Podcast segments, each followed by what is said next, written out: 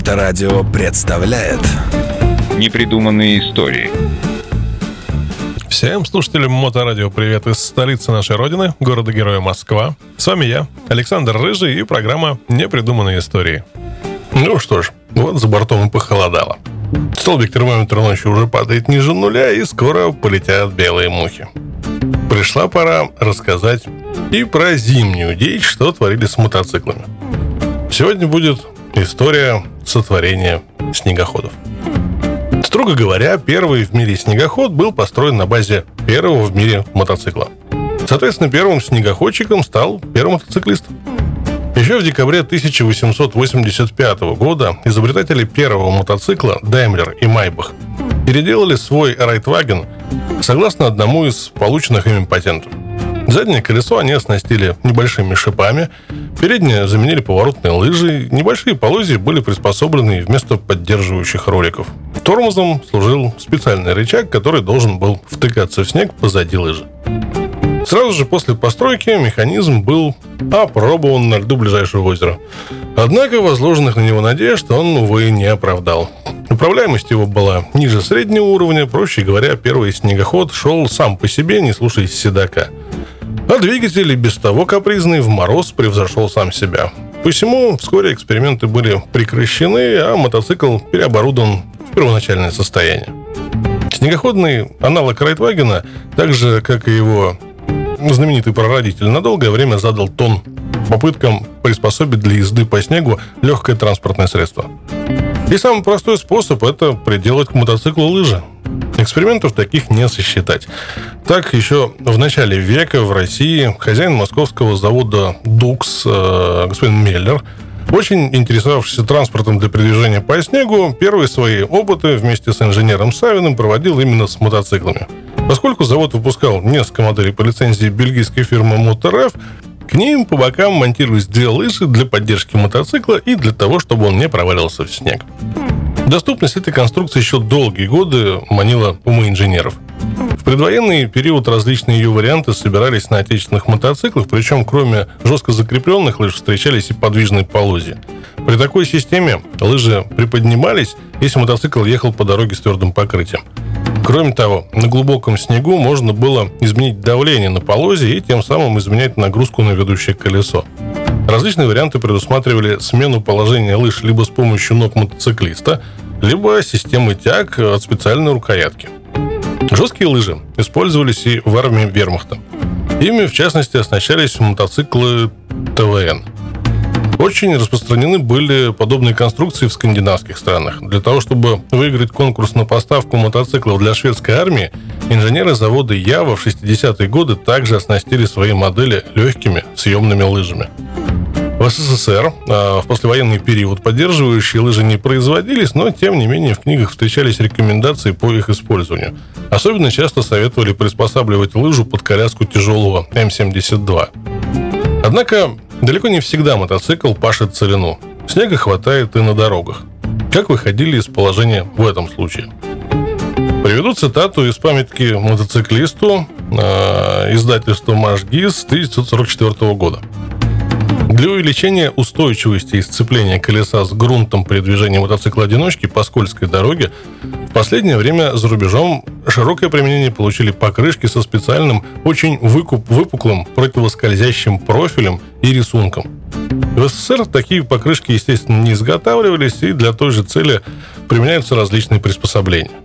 Знакомо, не правда ли? Хоть мы живем уже в России, а ВОЗ, в общем-то, и ныне там – в качестве съемных приспособлений рекомендовались прежде всего корабельные цепи, намотанные на обод и покрышку. Вот только надолго ли хватало спиц на таком колесе? Применялись также различная шиповка резины, например, 20-миллиметровыми шипами типа верный. Да, любили в то время звучные названия. Пожалуй, наиболее безобидным, в смысле нанесения ущерба колесам мотоцикла, можно было считать различные съемные манжеты. Они или соединялись между собой в оболочку, или надевались и фиксировались отдельно по 5-8 штук на колесо.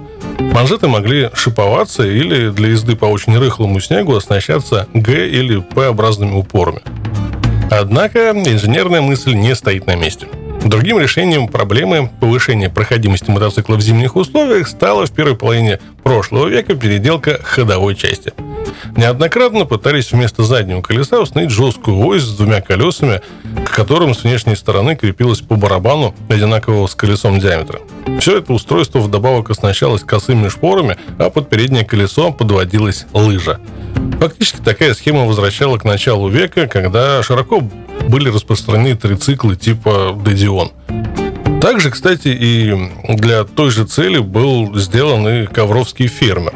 Только у него шины специального уширенного профиля были. В 1925 году э, инженер Куприянов переделал мотоциклы Харли Дэвидсон, установив сзади специальную тележку с четырьмя роликами по два с каждой стороны.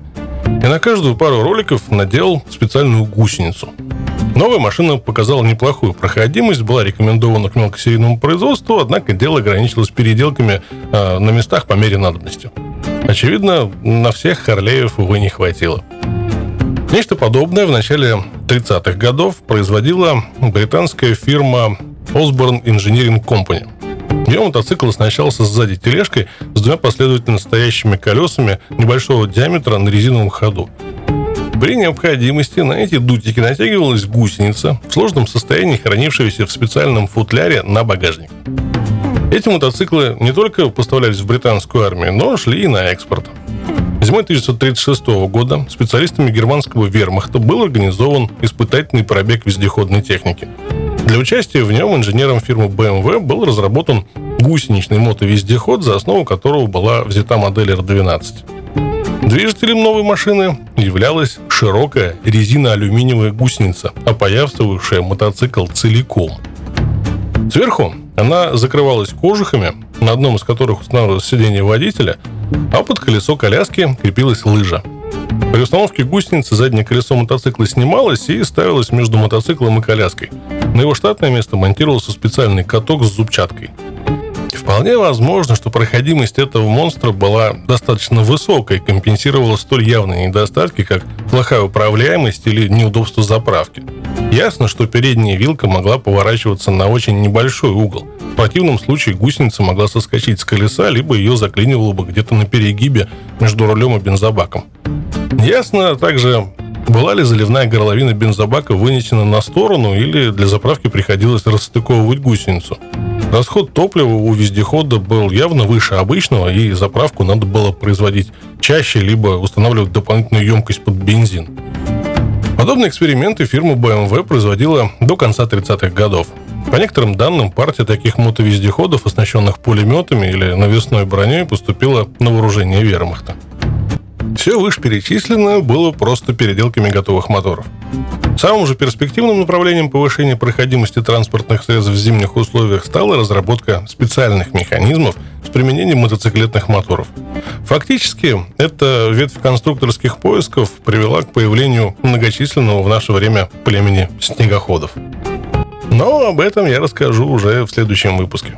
А на сегодня это все. Традиционно напоминаю, что этот и предыдущие выпуски вы сможете прослушать в архиве радиостанции в любое удобное для вас время. А с вами были непридуманные истории Александр Рыжий и Мотоклуб Хост. До встречи через неделю. Непридуманные истории. На Моторадио.